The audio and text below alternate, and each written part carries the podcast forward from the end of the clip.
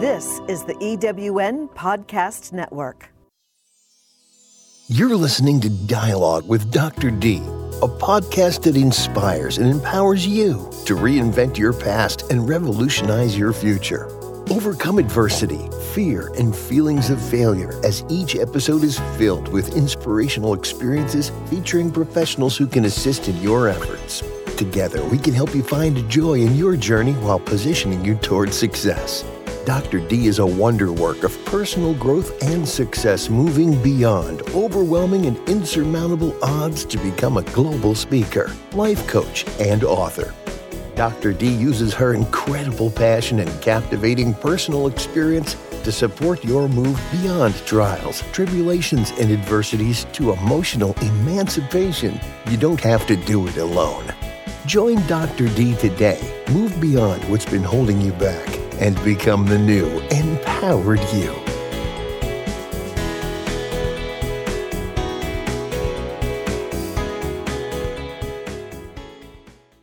On August 28, 1955, while visiting family in Money, Mississippi, 14 year old Emmett Till, an African American from Chicago, was brutally murdered for allegedly flirting with a white woman.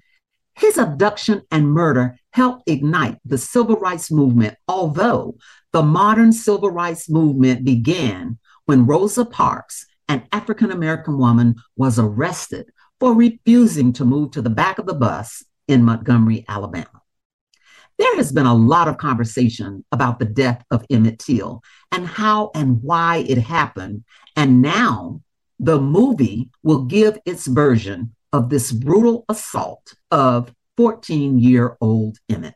It was said this murder might be considered one of the most brutal and inhumane crimes of the century.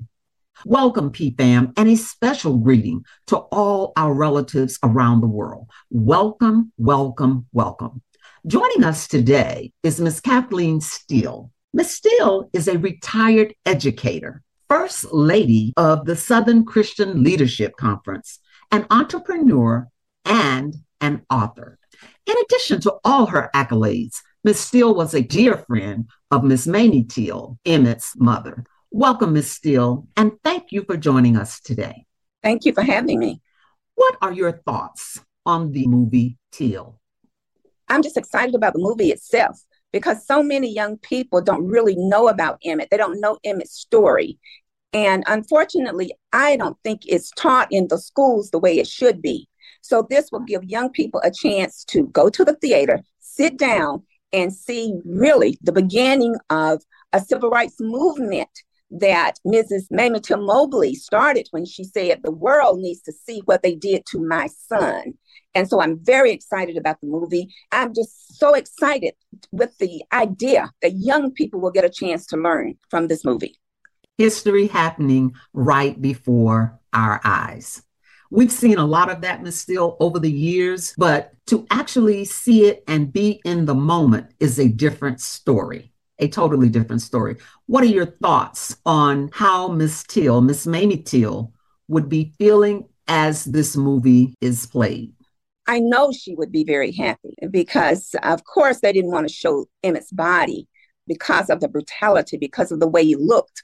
And she insisted that the world need to see what had happened to her son. So I think she would be very, very pleased that this movie is not in the works anymore, but it's in the theater. I think she'd be very, very happy.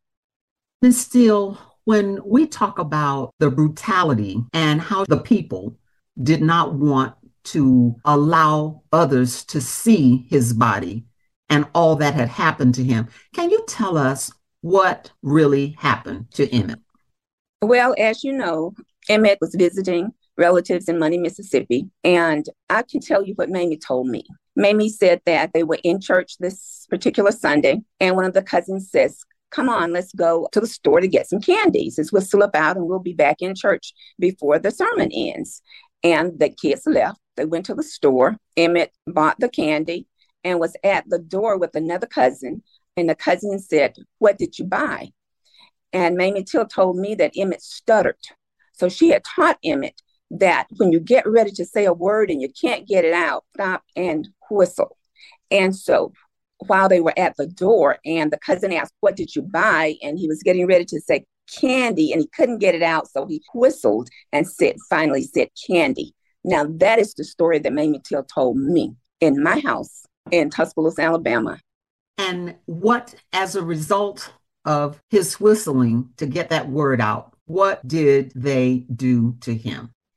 Well, as you know, they went to his great uncle's house and, you know, removed him from the home, tortured him the majority of the night, gouged one of his eyes out. And of course, you know what they did with making sure, trying to make sure that his body did not rise to the surface of the Tallahatchie River.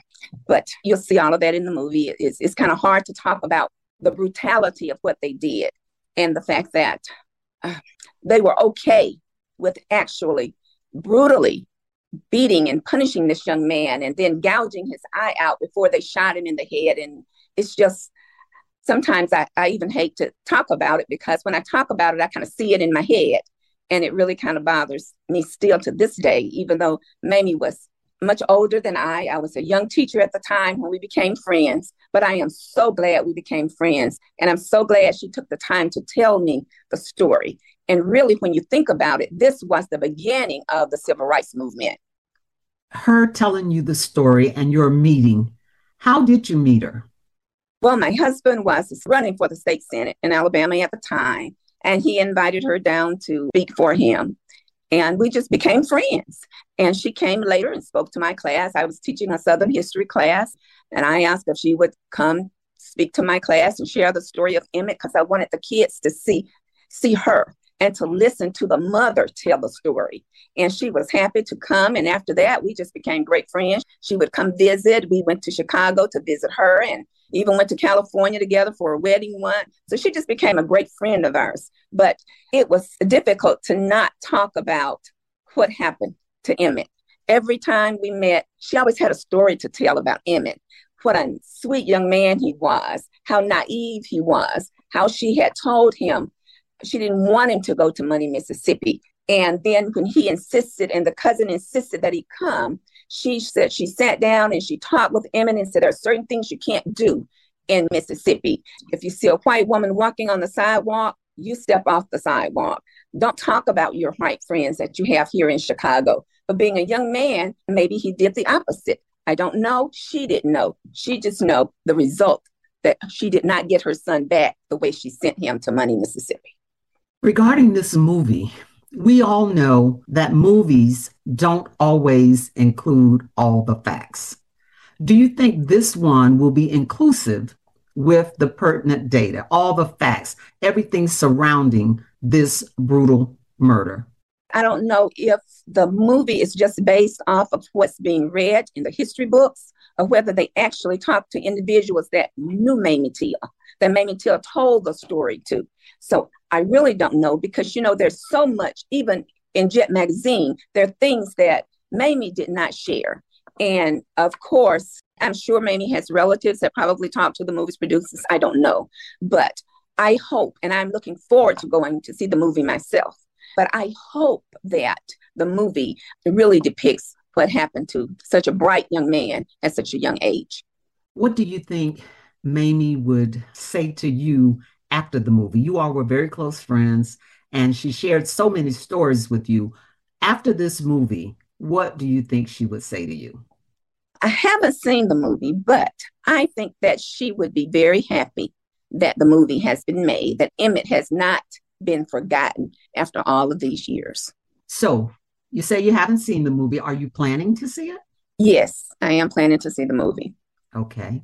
In your mind now, what do you think this movie will tell us about civil rights in the US then and now? Well, one of the things is that the fight for civil rights is never ending. Maybe it's not as passionate as it was in the beginning, but it's never ending. You have to always continuously fight for civil rights. And you can see that through a lot of the young men that are being killed throughout the United States of America, being killed in a different way with guns. Police officers, unfortunately, there to protect, sometimes don't protect, but take a life of a young man just because he's African American. So we have a lot of work that still has to be done. And I know that Mamie Till, if she was living, she would voice the same thing that there's a lot of work that needs to be done, that racism does not escape us in America or probably anywhere else, but I can only speak for America, that racism does not escape us. It still exists. And we have a lot of work to do. I think that would be what she would be thinking. That we have a lot of work to do, Ms. Steele. What can we do individually to support this ongoing issue of civil rights? Well, of course, I think that our voice is very important. Many of us don't talk about civil rights anymore. We are allowing civil rights to be taken out of our history books in the classroom. It has to be taught. People have to understand that you can't overlook history, that it has to be taught to our young people, that our parents have to teach it at home. A lot of times we've gotten to the point where we think that we've made it. Well, the truth is, it's a process, a never ending process. And you have to look beyond your own home and look at the homes of others and see what other people are suffering through to know that civil rights is never ending. That's powerful in itself. I mean, because we fast forward and look at some of the brutal murders that have taken place. It's not I guess, with great specificity and detail that occurred with Emmett. However, we can look at some of the murders that are still going on with our young African American men. And uh, this whole process is unnerving, to say the least. When we think about all that Martin Luther went through and those who paid dearly with their lives to try to get equality for African American people, we are still dealing with that. What, if anything, we got to get educated. I agree with that. But what else can we do to ensure that some of the things we've gone through and some of the things we've had to fight for, that we can maintain those? I think politically, we can never stop knocking on the doors of our state senators, our US senators, our US representatives, and state representatives. We have to let them know what we want and what we see and what we desire for them to do as representatives for us. I think that's one of the main things. And then, of course, we can't forget that there are civil rights organizations that really need your support. Civil rights organizations cannot thrive and survive without the support of the people, financially or just being there and being an able body and saying that what can I do to help move this civil rights movement along? So when we speak to Mrs. Steele, who is the first lady of the Southern Christian Leadership Conference, an organization that is working on our behalf, you heard it directly from the First Lady. We need to support with our finances, with our time, our commitment, and our voices. Please don't negate the fact that we need to be involved, engaged. Ms. Steele, how can the PFAM reach you? I know you are a speaker, you do consulting, you're an author, you're fully engaged, although you are a retired educator. If someone is interested in having you come out to speak with them, how can they reach you? They can reach me by calling me at the Atlanta SCLC office. The number is 404 522 1420. Beautiful. And is there an email that they can reach out to? Cathelean, C A T H E L E A N, Steele, S T E E L E, at nationalsclc.org. Can you repeat that once again? C A T H E L E A N, S T E E L E, at nationalsclc.org. Okay. Is there any final words for the PFAM? Well, my final words will be to you. Thank you. Thank you for making it possible to spread the word of what happened to Emmett. And also, your show is magnificent. Thank you for having this idea because we need it and we need you. Thank you. Uh, thank you, Ms. Steele. I appreciate your thoughts. Allow me to leave you with Romans 12 19, which tells us, Dearly beloved, avenge not yourselves, but rather give place unto wrath. For it is written, Vengeance is mine, I will repay, saith the Lord. PFAM, please don't forget to participate in the pre sale of my new book, Looking for Love in All the Wrong Places. The release is scheduled for February 14th, none other than Valentine's Day. With your purchase of the book during the pre sale, you will get a gift valued at $150. Yes, you heard it, valued at $150. Now, Dr. D, how do I get my gift? You can get this gift by sending me an email to contact at drdcarroll.com.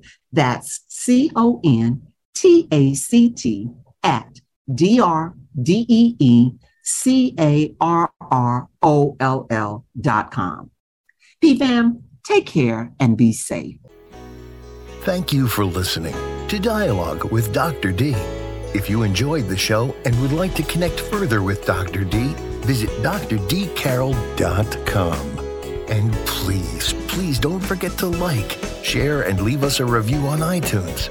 With Dr. D's guidance and support coupled with your belief and commitment, you can succeed in your moving beyond journey. Join the dialogue today and tap into the new, empowered you.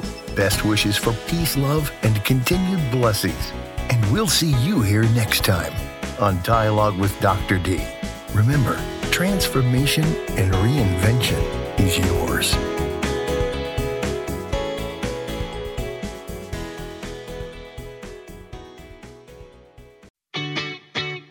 Have you ever asked yourself this question?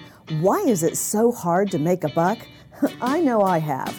Hi, I'm Sandra Yancey, founder and CEO of eWomen Network. What I have discovered after going from the brink of bankruptcy to running a multi million dollar award winning business is this you can't build a million dollar dream hanging around minimum wage mindsets. My mission is 1 million women entrepreneurs generating $1 million in annual revenue. So here's what I've done I've created the mother of all entrepreneur success programs that you can access online on your time. It's called Monetize Me Now.